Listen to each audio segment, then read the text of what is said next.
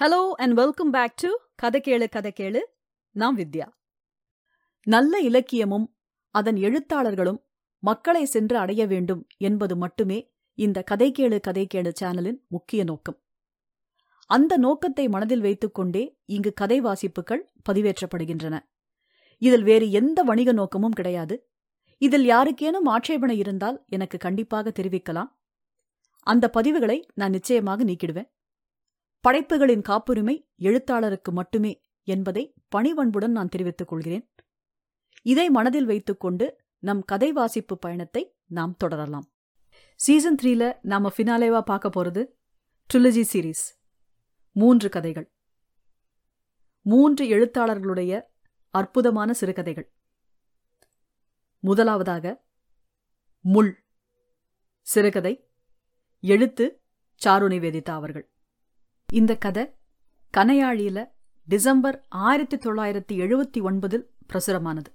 நேரா கதைக்கு போலாமா? இன்றோடு பதினஞ்சு நாளைக்கு மேல் இருக்கும் தொண்டையில் இந்த முள் சிக்கி. மீன் சாப்பிட்ட போதுதான் சிக்கி இருக்க வேண்டும்.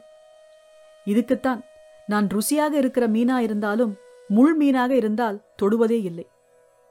சில மீன்களில் நடுமுள் மட்டும் இருக்கும் கோழிச்சிறகு மாதிரி. சில மீன்களில் சதைக்கு உள்ளேயெல்லாம் ஒரே முள்ளா இருக்கும் கார்த்திகை வாழை முள்ளு வாழை எல்லாம் இந்த வகையராத்தான். ஆனால் இந்த இரண்டு ரகத்திலும் சேராத ஒரே மீன் கோலா மீன். இதுக்கும் நடுமுள் உண்டு. அதோடு பாதி பாகம் சதையோடு முள் கலந்தும் பாதி வெறும் சதையாகவும் இருக்கும். இந்த கோலா வருஷம் பூரா கிடைத்துக் கொண்டிருக்காது. வைகாசி ஆணி மாசங்களில் மட்டும்தான் கோலா. ஆடி வந்தாலே கோலா குறைய ஆரம்பித்துவிடும். இதுக்கு கூட ஒரு சொல் வழக்கு உண்டு. ஆடி மாசம் வந்தா கோலா ஆத்தா வீட்டுக்கு போயிடும். கோலா மீன் பிடிப்பதே ஒரு அலாதி. அதை பார்க்க வேண்டுமென்று கட்டுமரத்தில் ஒரு முறை போயிருக்கிறேன். கோலா பிடிக்க லாஞ்சில் போவது கிடையாது. காரணம் கோலா பிடிக்க குறைந்தபட்சம் இருபது மைலிலிருந்து அறுபது மைல் வரையிலும் கூட போவது உண்டு. லாஞ்ச் என்றால் இத்தனை மைல்கள் போக டீசல் செலவு? ஆறு அல்லது ஏழு பேர் ஒரு கட்டுமரத்தில் காலை மூன்று மணிக்கு கிளம்பினார்கள் என்றால் வருவதற்கு இரண்டு நாள் கூட ஆகும். ஒரு தடவைக்கு மூவாயிரத்திலிருந்து இருபதாயிரம் மீன்கள் வரை அகப்படும். கட்டுமரத்திலேயே தாழை புல்தழை இவற்றையும் எடுத்து வந்து விடுவார்கள். இதை ஒரு மரச்சதுரத்தில் பிணைத்து கட்டி ஒரு சின்ன பசுந்தழை தீவு மாதிரி தண்ணீரில் மிதக்க விட்டு விடுவார்கள். கோலா இந்த பச்சையை பார்த்ததும் கூட்டம் கூட்டமாக துள்ளி வரும். பசுந்தழையில் முட்டையை பீச்ச சில சமயம் இந்த தீவுகளை கரைக்கு எடுத்து வந்த பிறகும் கூட அவற்றில் தங்கியுள்ள அந்த முட்டைகளை பார்க்க முடியும். இன்னொன்று கோலாவை வலை வீசி பிடிப்பது இல்லை இது கண்ணால் பார்த்து பிடிக்கிற மீன். கோலாவுக்கு தனி வலை. அந்த ஏந்து வலையை வைத்துக்கொண்டு அப்படியே ஏந்தி ஏந்தி போட்டுக்கொள்ள வேண்டியதுதான். இந்த வலையைத்தான் கச்சா வலை என்று சொல்வது. சில சமயங்களில் ஒரு கோலா கூட கிடைக்காமலும் போவதுண்டு. இதுக்கு காரணம் பர்லா. இந்த பர்லா மீன் வந்தாலே அந்த இடத்துக்கு ஒரு கோலா கூட வராது. மற்றபடி அமாவாசை நாளில் கோலா அதிகம் கிடைக்கும் என்று ஒரு நம்பிக்கை. பொதுவாக கோலா சீசன் தான் இவர்களின் அறுவடை காலம். கோலாவுக்காக ஒரு தடவை கடலுக்கு சென்றால் ஒரு ஆளுக்கு முன்னூறு ரூபாய் கூட கிடைக்கும். ஆனால் இதைவிட அபாயமான வேலை உலகத்தில் ரொம்ப குறைச்சல். முன்னேயெல்லாம் கோலா பிடிக்கப் போகிறவர்களுக்கு வாய்க்கரிசி போட்டு அனுப்புவார்களாம். இப்போதெல்லாம் அந்த பழக்கம் கிடையாது. இந்த வைகாசி வந்தாலே போதும். எல்லார் பேச்சிலும் ரொம்ப அடிபடுவது கோலாதான். கொஞ்சம் வேகமா காற்று அடித்தால் கூட போச்சு. சச்ச என்ன காத்து? மோகம் வாயெல்லாம் ஒரே மண்ணு.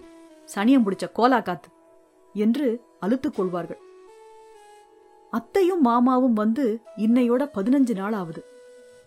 பதினஞ்சு நிமிஷமா ஓடிப்போச்சு. எனக்கு இந்த முள் தொண்டையில சிக்கியதே இவர்கள் வந்த அன்றைக்குத்தான். மாமா வந்ததுமே நைனா மார்க்கெட் கிளம்பிட்டாங்க. மீன் இல்லாவிட்டால் சாப்பாட்டையே தொடமாட்டார் மாமா. அதுவும் கோலா மீன் என்றால் அவருக்கு உயிர். அவரோடு அன்று சாப்பிட்ட போது சிக்கியதுதான். அதுக்கு பிறகு மீனையே தொடவில்லை நான். இந்த முள்ளை நினைத்தால் மீனாசையே விட்டு போய்விடுகிறது. என் அத்தை மீனெல்லாம் சாப்பிடுவதில்லை. எப்பவாவது எங்கள் கட்டாயத்துக்காக சாப்பிடும் போதெல்லாம் சாப்பிட்ட பிறகு வாந்தி எடுக்கவும் தவறுவதில்லை. மாமாவுக்கு எதிர் என் அத்தை. படிப்பது என்றால் அத்தைக்கு கொள்ளை ஆசை. சமையல் முடிந்துவிட்டால் கையில் புத்தகம்தான். மாமாவோ ஏதாவது படிக்கிறார் என்றால் அது வாரா வாரம் ராசி பலன் மட்டுமாகத்தான் இருக்கும். எழுதுவதிலும் அப்படித்தான். அத்தை எனக்கு எழுதின எல்லா கடிதங்களையும் பத்திரப்படுத்தி வைத்திருக்கிறேன். கவித்துவமிக்க அந்த கடிதங்களை எத்தனை முறை படித்திருக்கிறேன் தெரியுமா? மாமாவோ தன் பேனாவை திறப்பது கையெழுத்து போட அல்லது தன் அம்மாவுக்கு கடிதம் எழுத இந்த இரண்டுக்கும் மட்டும்தான். தேவரீர் அம்மாவுக்கு உங்கள் மகன் எழுதி கொள்வது. க்ஷேமம் க்ஷேமத்திற்கு பதில். நான் வரும் பத்தாம் தேதி அங்கு வருகிறேன். வேறு ஒன்றும் விசேஷமில்லை. இப்படிக்கு. ஆரம்பத்தில் தன் அம்மாவுக்கு கூட அத்தையின் மூலம்தான் எழுதி கொண்டிருந்தாராம். ஆனால் அவர் அம்மாவிடமிருந்து எனக்கு நேரடியாக ஒரு லெட்டர் எழுதக்கூட உனக்கு நேரம் இல்லையா? இனிமேல் உன் பொண்டாட்டியை விட்டு எழுதாத. இஷ்டம் இருந்தால் நீயே உன் கைப்பட எழுது என்று பாட்டு வாங்கிய பிறகுதான் அந்த கடிதம் கூட அவர் எழுதுகிறார். இதுக்கு பிறகு மாமா எழுதச் சொன்னாலும் அத்தை எழுதுவதில்லை. இப்படி ஒவ்வொன்றாக சொல்லிக்கொண்டே போகலாம். டே ராஜா நான் வெளியே போறேன். வரியா? மாமாவின் பிசிறான குரல் கேட்டு என் சிந்தனை அருந்தது. அப்போது அங்கு வந்த என் அத்தை என்னை முந்திக் கொண்டு சொன்னார்கள். ராஜாவுக்கு உடம்பு சரியில்லை அது வராது. சரி சரி நீ ஏன் அவனை பூட்டி வச்சுக்க? மாமா கோபத்துடன் சொல்லிவிட்டு வெளியே போய்விட்டார். மாமாவுக்கு சாயங்காலம் ஆறு மணியிலிருந்து ஒன்பது மணி வரை வெளியே போய் ஊர் சுற்றாவிட்டால் தலையே வெடித்துவிடும். பாவம் அத்தை வீட்டில் தனியாவே இருந்திருந்து எப்படித்தான் பைத்தியம் பிடிக்காமல் இருக்கிறதோ. அத்தையின் பேச்சில் இப்போதெல்லாம் ஒன்றை கவனித்தேன். கொஞ்ச நாளாக அத்தை என்னிடம் டா போட்டு பேசுவதில்லை. பத்து வருஷ வித்தியாசம் பெருசு இல்லையா? ஆனால் இப்படி பேசுவதுதான் எனக்கு பிடிக்குது. நெற்றியில் ஒரு மென்மையான ஸ்பரிசத்தை உணர்ந்து நிமிர்ந்து பார்க்கிறேன். அத்தை ராஜா நெத்தியெல்லாம் ரொம்ப சுடுதே என்று சொல்லிக்கொண்டே படுத்திருந்த என் பக்கத்தில் அமர்ந்து என் கையை எடுத்து தன் கைகளுக்குள் வைத்துக் கொண்டார்கள். நெற்றி சுடுவதென்ன? இந்த திண்ணை இருட்டில் இப்படி கிடைத்த அத்தையின் இந்த அண்மைக்காக அப்படியே நான் எரிந்து போவதற்கும் தயார். வெகு நேரம் இருவரும் பேசவே இல்லை. திடீரென்று அத்தை கேட்டார்கள். தொண்டையில முள்ளு சிக்கிக்கிட்டு நீயே போயிடுச்சா? ம் இல்ல. அப்படின்னா நான் சொல்ற மாதிரி செய். சாப்பிடும்போது சூடான வெறும் சாதத்தை ஒரு பெரிய உருண்டையா உருட்டி வாயில போட்டு விழுங்கு போயிடும். இதுக்கு நான் பதில் சொல்லவில்லை.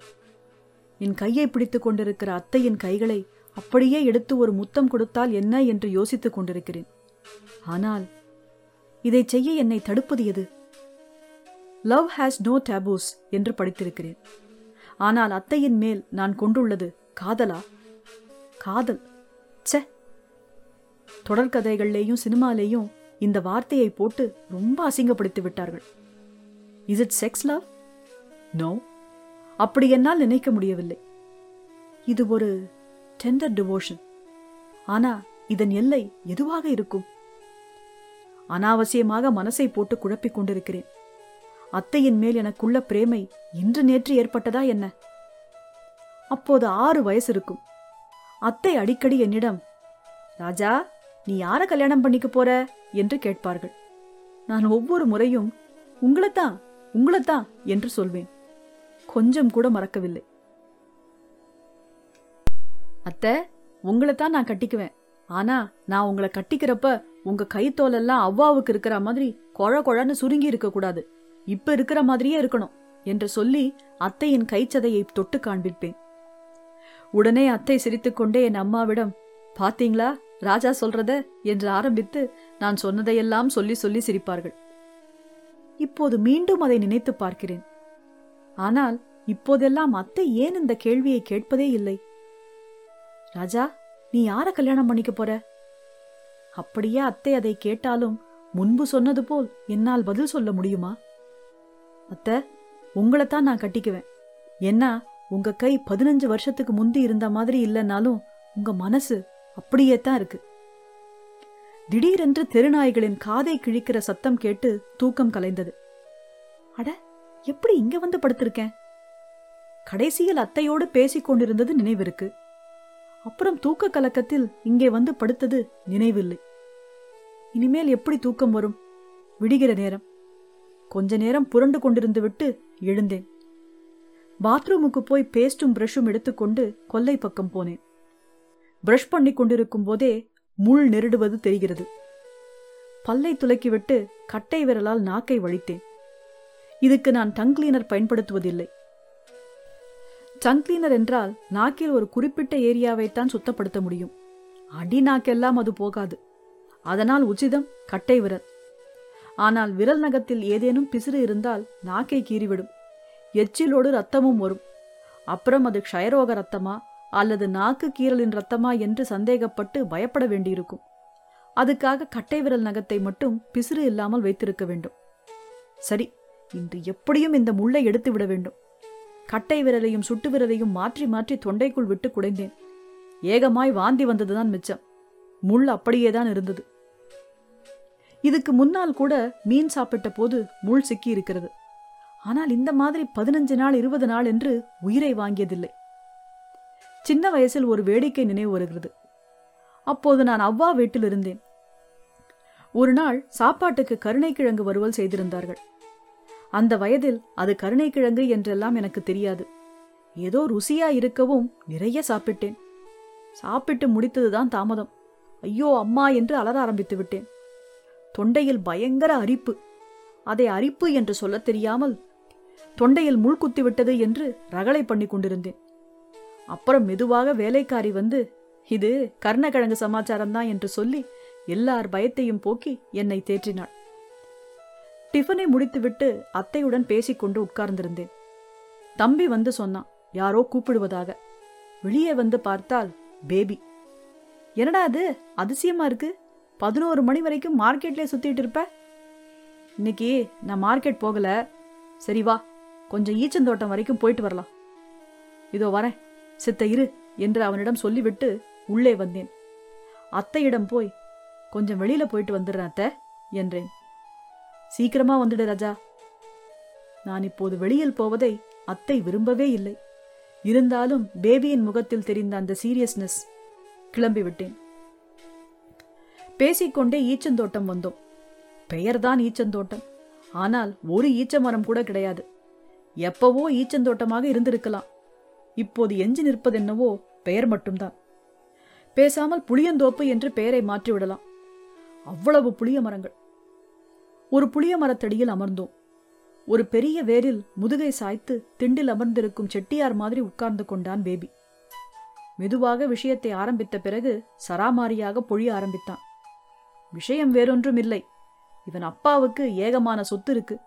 இருந்தாலும் மகன் தன்ன மாதிரி நிலத்தில் இறங்காமல் ஒரு டாக்டர் ஆகிவிட வேண்டும் என்று தீவிரமான ஆசை.